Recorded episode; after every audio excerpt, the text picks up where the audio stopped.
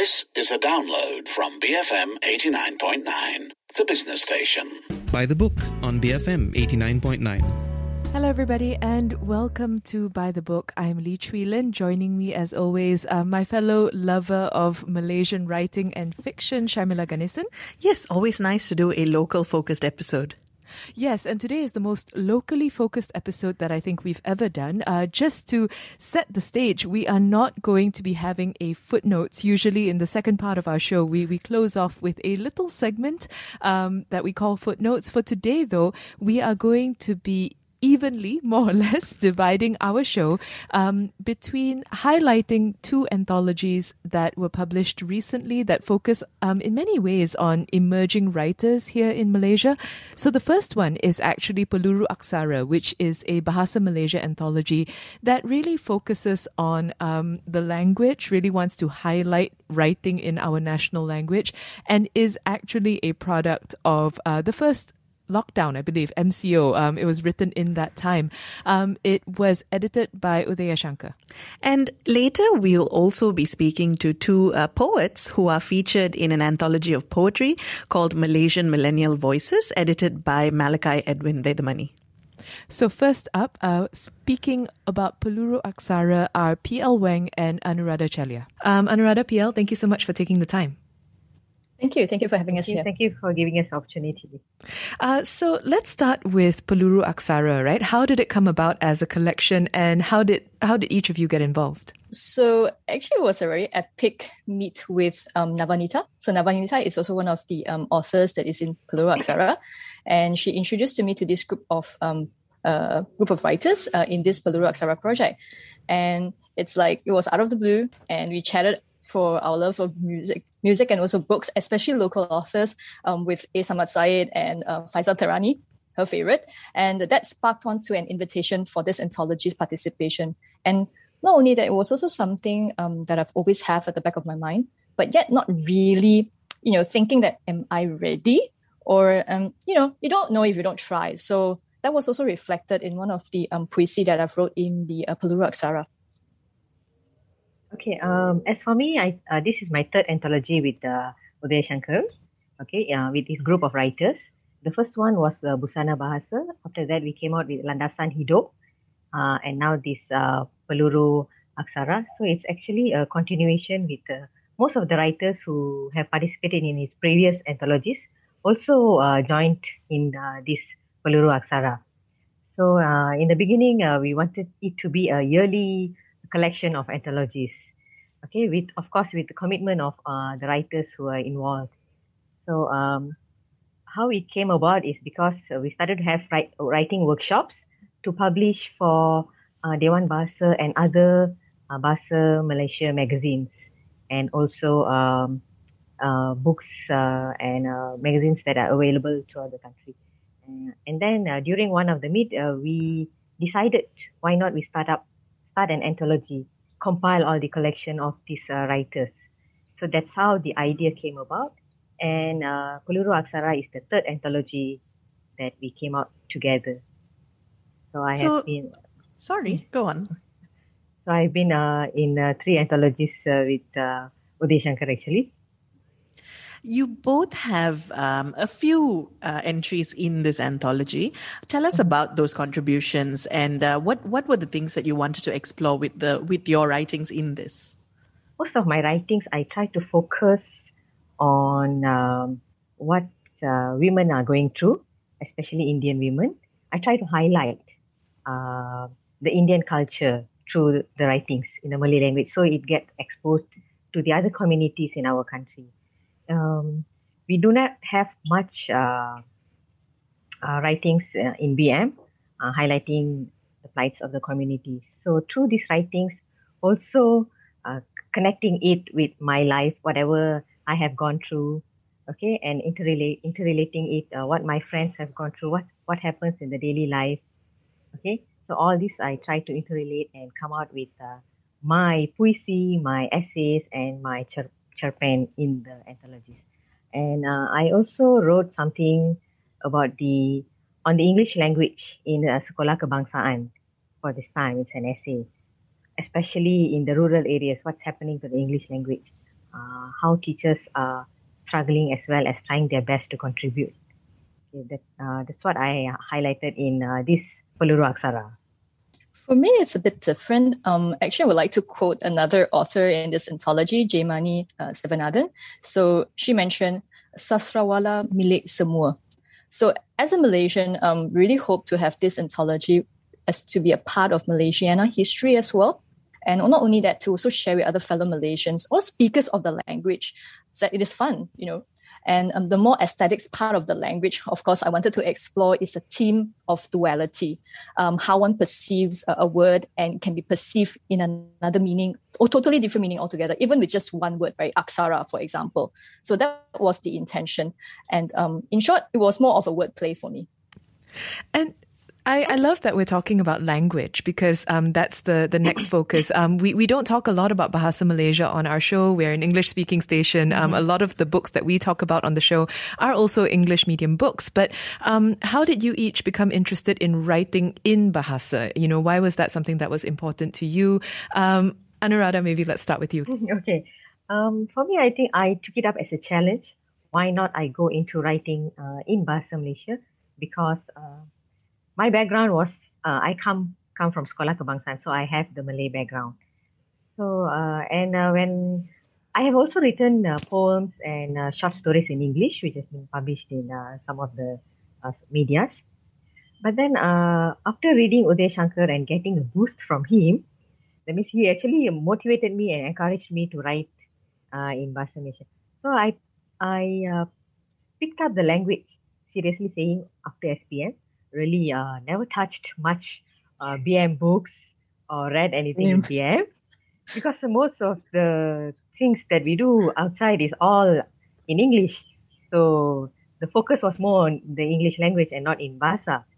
Uh, after meeting him and after reading books written by him, which actually uh, has a good uh, command of the language, I somehow became very interested. And I started to pick up the language again started to read uh, Bahasa Malaysia magazines, especially from uh, Dewan Bahasa and Budaya. Uh, and indirectly, this uh, became an, uh, a motivation for me to come out with my own writings. So, um, so somehow from there it started. And uh, now it seems like uh, whenever I think of something, I seem seem to think in Bahasa Malaysia. It's very true. yeah, yeah. I seem to think in Bahasa Malaysia and uh, and the flow seems to uh, it just comes you know mm-hmm. after starting to do that so i think uh, there was a booster eh? once there's a booster it just comes okay so i feel uh, i must thank him for that for giving me that motivation and that encouragement for, for me it was it was really a challenge as what um, anuradha has mentioned the challenge of writing in a language that is not your mother tongue or, or your first language for that fact.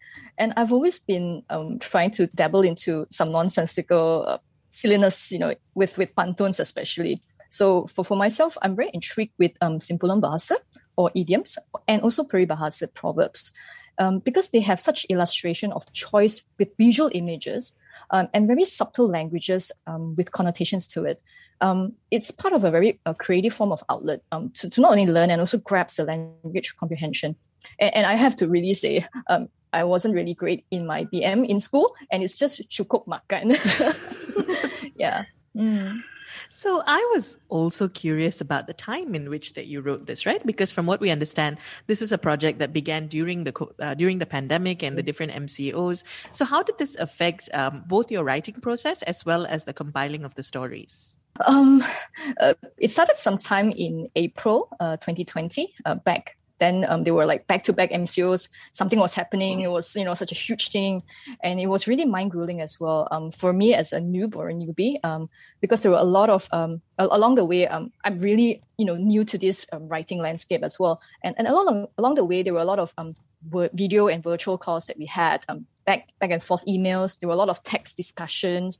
Um, I, I, really have to thank, um, like what Anuradha mentioned, um, really have to thank uh, Mr. Uthaya Shankar because he's our editor and he kept our hits and our assignments on the dot, on the time. And we were lucky to have um, that as well. And, not only that, um, there were a lot of criticism, which from uh, our fellow writers as well, who were very, very sharp, but very constructive and uh, from the anthology. And it's it has been a very hilly, steep learning curve uh, for me. And I'm very lucky to have all the communication tools that we have right now in the internet and um, of, of all the video calls and um, to finish up our deadlines. And Kamus One online was and is still my lifeline. like what uh, Wang mentioned, uh, the uh, electronic media was a great help uh, during this uh, pandemic uh, time.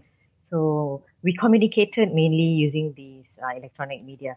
And of course, the writers gave uh, a good commitment. We actually uh, chose a few writers and they became our beta readers.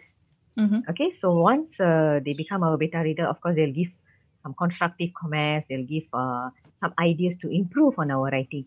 So all these helped us, I mean, helped me a lot to improve on my writing and uh, to actually uh, think and do some research before putting it into the final draft and uh, giving it to the editor. Um, I think that's how we worked. I mean, uh, pandemic was not uh, was uh, didn't put a hindrance to us. Okay, we just continued writing and we managed to come out with the final anthology. Um, I think earlier than we planned, the anthology was already ready. Yes. Yeah. So it, it's very clear that you're both passionate um, about the about the book um, and about the process of writing and the process of using the language. Um, for the reader's point of view, though, what are you hoping that readers will feel when they are leafing through Peluru Aksara? Um, Anuradha, let's start with you. Um, this Peluru Aksara is actually uh, an anthology which comprises of writers from uh, various uh, background, okay, race and culture. So each and every one of them share their thoughts, put in their hard work. Some of them share their experiences, something that happened along the highway, okay, something that ha- happened along the highway. So he has actually put it into words and uh, very beautifully described. So um I think with uh, different uh, backgrounds and cultures all comprised into a book, I'm sure the readers will be able to get a very good interpretation of the various uh, cultures and background in our country, which uh, which rarely happens. I would say which which rarely uh, happens uh, in many other anthologies. I'm sure the readers will get something based on their very own interpretation. Each and every reader they have their own uh, interpretation once they read something. So it uh, it falls back on the reader actually. But I'm uh, I'm quite uh, uh, certain the readers will not be disappointed in getting Peluru Aksara from us and from as well as from the other uh, writers who have joined us in the book. PL, your thoughts? Um, I would say first of all, don't judge a book by its cover. Just because the cover it's you know may not um, be sensational uh, and full of illustration by a professional, um, but I did put up a forward in the book itself to t- inform the readers uh, or potential readers, right? Kepada pembaca peluru aksara, anda akan dibawa mengembara ke alam-alam cerita sandiwara dengan rangsangan panca indera. So it's it's really a multifaceted stories from Malaysians of all walks in life. But not only that, it is written in the national language. So it's just like your nasi lemak made from, you know, different people. Similar like your char kway teow, stir fried with many flavors. Or just your, you know, your puri yeah, served hot and yet relatable. That is a great. Nice. that's a great lead into the the next question I was going to ask, which is that for writers who um, might want to try writing in BM, particularly for those like you who hadn't necessarily done it, uh, but don't know quite how to start, what would be some suggestions? Um, I think uh, maybe first of all, you can visit our Facebook page, which is um, Peluru Aksara. And uh, from there, uh, you can also get in touch with us. And I, I think, um, first of all, do not, uh, how to say, uh, afraid to fail. So you have to start writing, at least write the first few words. Start with something simple that you may know, just two words, three words, and then you build on from there. And um, we, from from our group of uh, authors, we were very supportive. And like what Anuradha mentioned, we have a lot of beta readers and uh, people who have uh, experience in writing. They can actually, uh, you know, bring you along the real, uh, you know, whole journey along the way. Yeah. Mhm. Anuradha? Um, as for me, I would say um, don't be hesitant. Just go for it. Uh, you know, at least uh, spend uh, five to ten minutes each day putting down what happened on your daily life. That can be a start. Okay, even if it is in a language that you are trying to challenge yourself.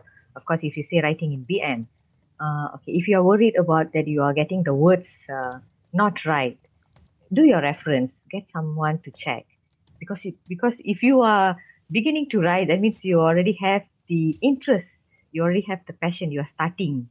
It's just that you are very reluctant. You are hesitant because someone might not uh, want to read your writing.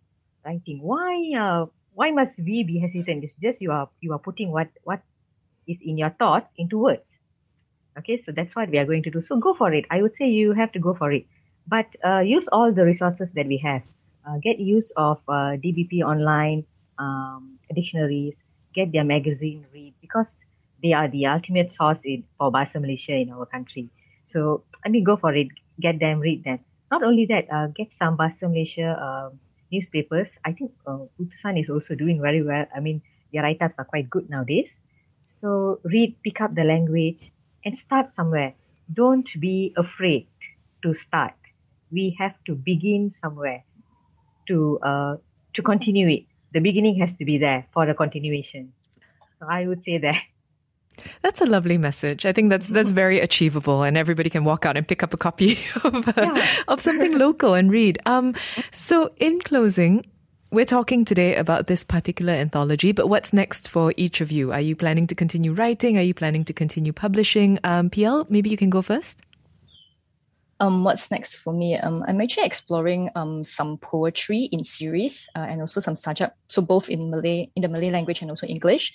Um, I'm also trying to read as much as possible to have a better um uh, local uh, landscape feel of the uh, authors out there. And actually, there are so many many talents out there. And so please don't be kind of good in supporting our local authors out there, and hopefully not posthumous.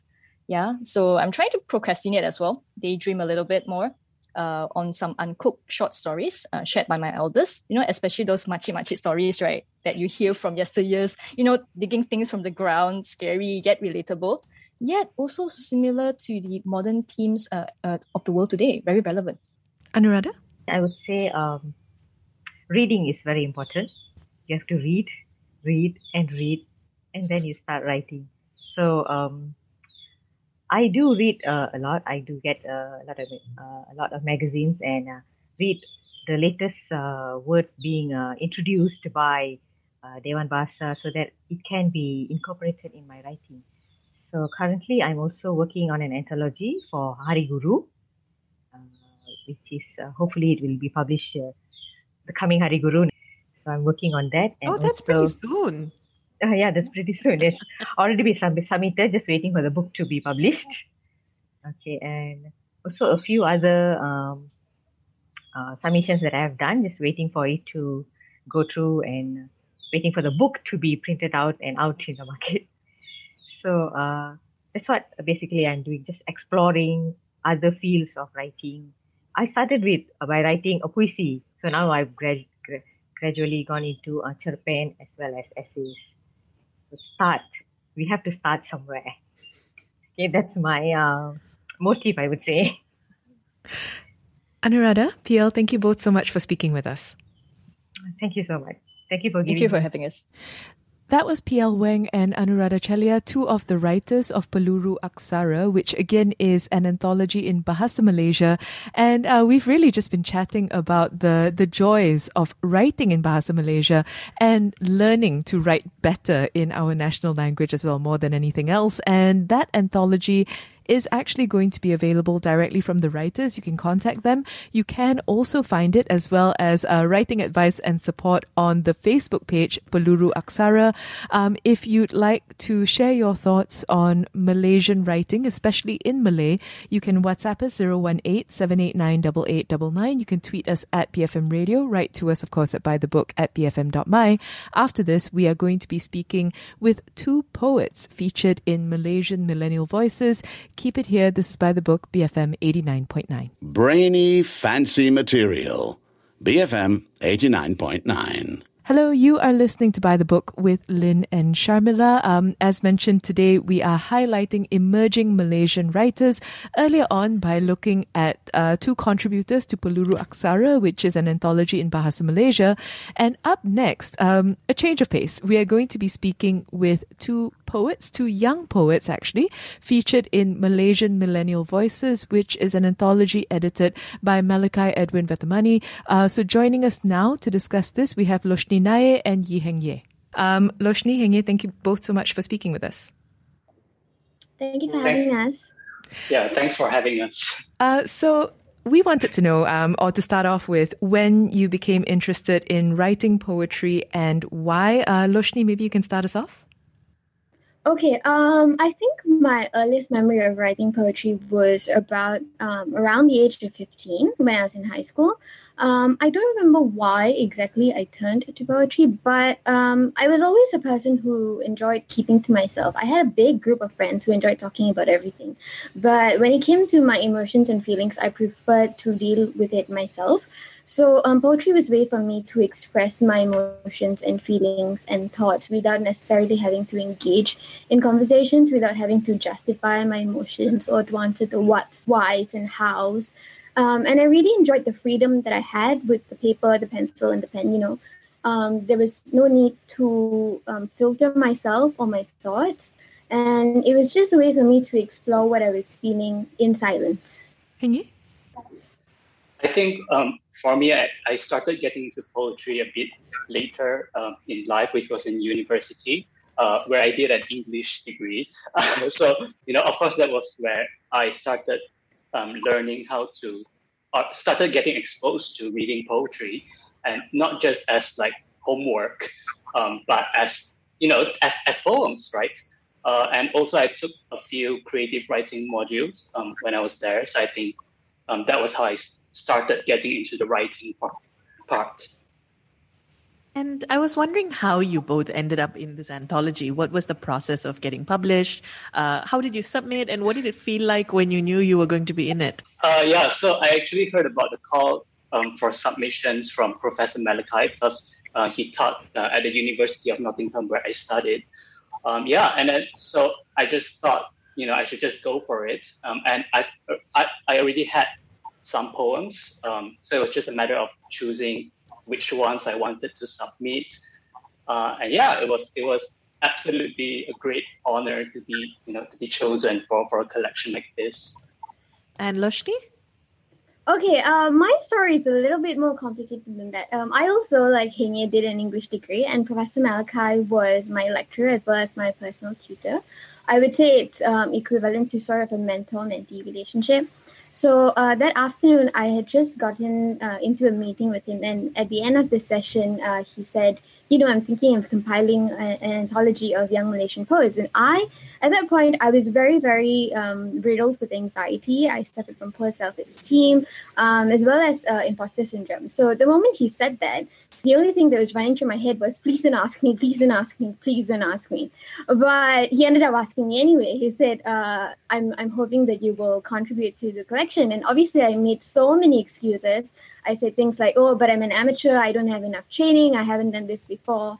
Uh, long story short, I ended up leaving the session with a buttload of excuses, and I said that you may hear from me, you may not hear from me, whatever it is, don't take it personally. so, um, so um, uh, I graduated shortly after that, and it was during summer break that I actually saw the call on my Facebook timeline again. And at this point, I basically ran out of excuses because um, some of the excuses I made were like, "Oh, I'm ha- I have to focus on getting this degree. I have to focus on writing my research papers. I have to focus on getting good enough." And at this point, I already had the certificate in my hand. So I ran out of excuses. And I was also waiting um, to hear back on my PhD application. So I had a lot of free time. And I just thought to myself, you know, maybe it's time to start the writing career. Um, it's okay if you get rejected. And I think one of the things that really stopped me from trying was my fear of rejection. Um, I grew up in a family of very, very smart people who are constantly achieving things. So there's a general fear of, you know, being uh, a disappointment, not achieving stuff. And so at that point, I just convinced myself it's okay if you don't get selected. If you get rejected, at least uh, you know that you know uh, you still have to improve your skills and just learn from your mistakes. And I decided to just give it a go. So yeah. I I don't know if you'll both agree, but I felt that your poems were very distinct from one another, actually, and that you each have a, a distinct style that is very different from each other. So I was curious about how you would describe the type of poetry you write and the sorts of themes that you usually gravitate towards. Um, Heng let's start with you. Uh, I guess for me, um, the poems um, that were selected were actually written at um, very different times, um, and not necessarily you know, in chronological terms, but um, in terms of what I was preoccupied with um, when I was writing them. Uh, so yeah, uh, like you know, the spider one was a bit more spoken worthy. You know, I tried to put in like a few more rhymes uh, for the sake of that. Um, and then the childhood was a sestina, which is like a form. Uh, and then the political story one was written just last year um, because of well, you know what happened. And and yes, I think I, am still sort of exploring the different kind of forms um, and and you know what my quote unquote voice as, as a poet is. Uh, but yeah, and I, I, actually wanted to say that you know reading Loshni's piece, um, uh, the the daddy, I think uh, is titled. It reminded me of um, my political story one because I felt it was sort of coming from the same place, um, the same time um, politically, and you know the idea of of almost bearing witness to the the things that are happening um, around us. Okay, um, so for me, I would describe my writing style as very um, no frills and fuss. I'm a confessional poet, so by nature, my poetry is very raw, honest, straightforward. There's no fancy, flowery language. Just just pure emotion on the page, whether it's you know unfiltered rage, sadness, anger, um, so, and I'm also a very impulsive writer. I don't sit down in front of my laptop and wait for inspiration to strike. I'm typically set off um, by something. And the, my uh, poem Daddy was actually triggered after um, that story of the, I think, Sarawakian girl who was uh, taking exams from a treetop. And in that moment, I was so angry. You know, why why are we allowing students to live like this? Where's the compassion? Where's the empathy? And it I, I just started drafting it and it just came to shape. Um, the first poem release was actually written as part of my um, degree requirement. So there was a really horrible time in my life because as a creative writing student, we were expected to bring in poems to class every week. And it was torture for me because I'm a very impulsive writer. I have to wait for inspiration. But um, this was really challenging and it came from a place of hurt. And I think these are generally themes that I work with which um, which are mental health, the female body, as well as politics. They are things that I'm very passionate about, and I think that's just reflected in my work. And I was wondering um, whether there are other poets or writers that you look to for either inspiration or uh, you know for ideas and so on. I was thinking about this yesterday, and I don't think I'm necessarily inspired by poets as much as I'm inspired by poems and things around me. Um, so if I were to be scrolling my Twitter timeline and I see someone post a piece of their writing, I would be inspired by that.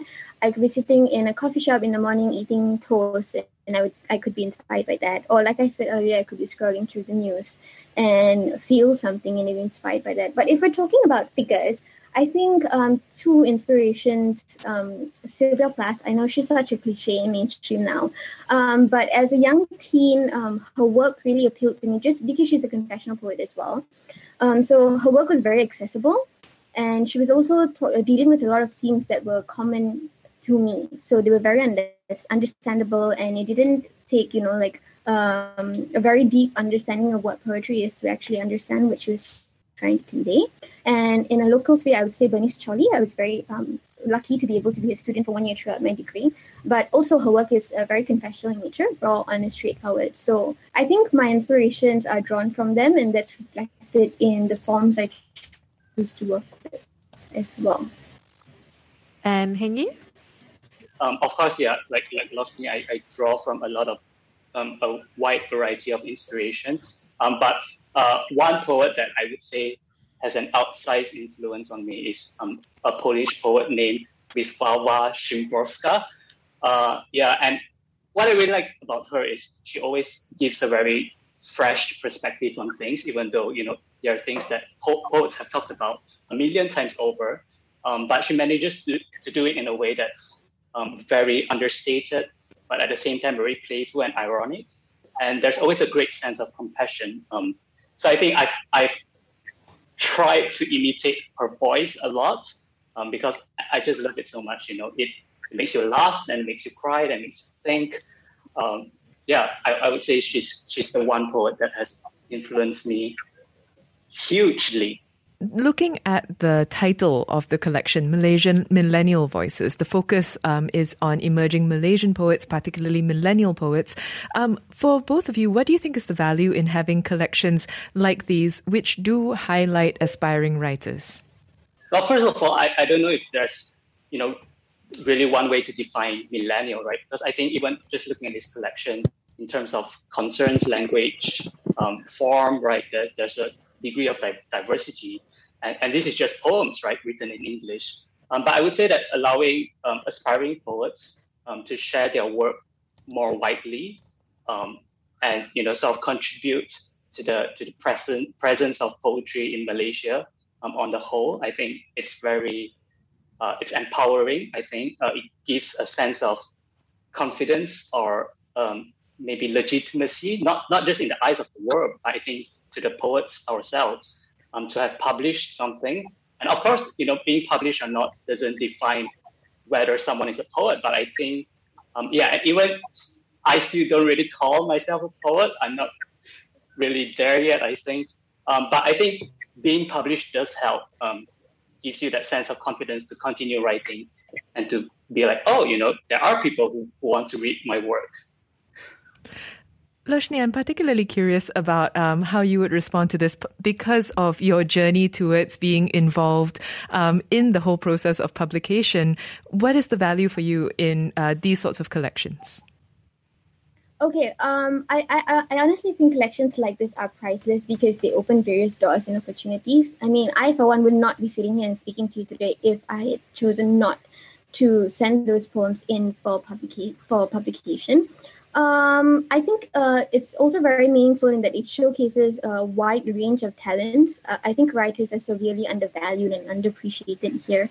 And I think Malaysians still have a tendency to look to the West you know they consume so much western literature because they view it as the standard or benchmark for good quality writing and i think um, collections like this really showcase the versatility and diversity that we have right here and i think it's really helpful i really love the work professor Malachi does because um, what he does is he compiles um, malaysian literature um, so things like short stories and poems, and they make it very accessible to Malaysians. So you you know, especially if you start, you're like this is your first time approaching Malaysian literature, and you don't know where to start. You just pick up one book, and you have an access to thirty different writers. And you know, obviously, different people have different preferences when they come to literature, and picking up a collection like this, um, you get to identify writers' work that resonate with you, and maybe it can even inspire you to start following up on their work. So I, I really think um, it's a fantastic opportunity for young writers. Now, the thing with poetry is that it's widely perceived as being um, not having a wide audience, not being particularly accessible, overall, generally not the easiest field to want to write in and work in. How does this define the way you approach your work or think about your work? Um, I think for me, I, I, guess I try to strive for clarity in my in my writing, um, and even in the po- poets that I, I like, right? I like it when um, you know, you can take away something at the end of it. And of course, this this is this does not define what is or isn't a good poem, but it's just what I like. Um, and at this point, you know, I I guess I don't really think much of you know sort of the audience as in terms of the market or like this abstract commercial idea because yeah, you know, I'm just sort of writing um, for for people, right? And if I even get one person who really connects to what I've written um, not just like, oh yeah, you know, that's a good poem, but to, to actually have felt something, um, then then I'm happy, I guess. Yeah. Okay, um, I think as an aspiring academic and also a mm-hmm. writer, accessibility is essentially at the heart of everything I do. You know, I've had my fair share of trying to read journal articles that are written in English, but even though English is my first language, I don't understand what they're trying to say. And so obscure language is definitely a no go for me. And I think um, that is the, uh, my approach to both research as well as writing is simple language um, that conveys important messages, powerful impact, and is accessible is accessible to even the person who has zero experience with the field. With me, my writing, what you see is what you get. There's no underlying big obscure message for you to spend five days trying to decipher. It's there and you consume it, you understand it, the end. And Oh. what support, what sort of support or encouragement do you think would help other um, aspiring Malaysian poets? Uh, Loshni, maybe we can start with you. Um, supporting encouragement, I think the easiest and most clear answer is funding. Um, I think this is rooted in the entire mentality of the sciences versus the arts. The fact that the sciences are viewed as something people not smart enough for science, people who are not good at math, they turn to arts. Not so clever people, they turn to arts. So I think um, we view arts as like a final resort and this is reflected in how we treat creatives as well as writers. And every time there's a publication opportunity, oh, we'll, we'll pay you an exposure. Yeah, exposure is great, exposure is fantastic. But I think there needs to be systemic change. We need to um, change the direction in which we look at the arts. Um, I think for most writers now, um, writing and then you have writing on the side. I think, uh, and one way we can do this is to by simply paying people. And um, I think just this mentality of the distinction between science sciences, sciences and arts um, forces writers um, between a, a stable job that feeds you and keeps your family happy, or do you want to keep suffering for the arts, quite literally, you know, starving and not being able to pay your bills, but still doing what you love. And I think this is tragic because we are losing so much talent this way. You know, I know so many friends who have chosen to go work nine to five jobs that they absolutely hate because they realize that there's no opportunity um, writing wise here. Um, I know like we have the trope of the starving artist, but it's not fun, it's not quirky, it's mean, it's cruel, it's difficult, and we need to change that. Heng Uh, I would say for one, um, so platforms, right, like this collection and this interview that highlights um, um, the, the voices of, you know, uh, emerging poets and also um, picking up on what Loshni said. Um, I think, yeah, definitely we need more um, opportunities um, so that you know emerging poets have the time and the space to really work on their craft, right? Because you know people may think that writing poetry is just sort of ah, it pops into my head and I, know I type it out in like five minutes, but it is work, right? It takes a lot of thought, it takes a lot of research and reading as well.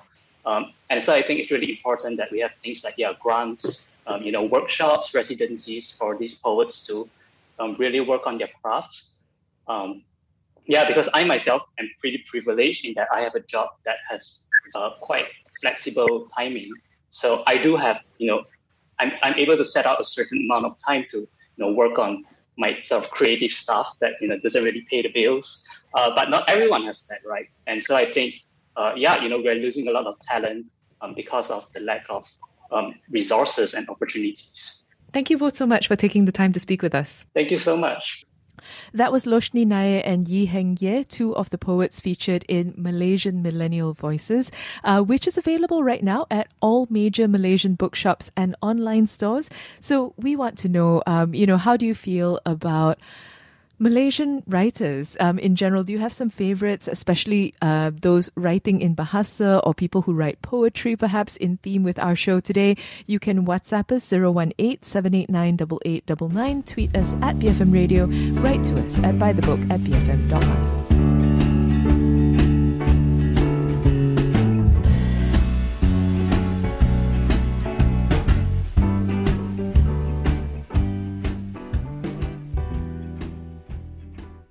Thank you for listening to this podcast.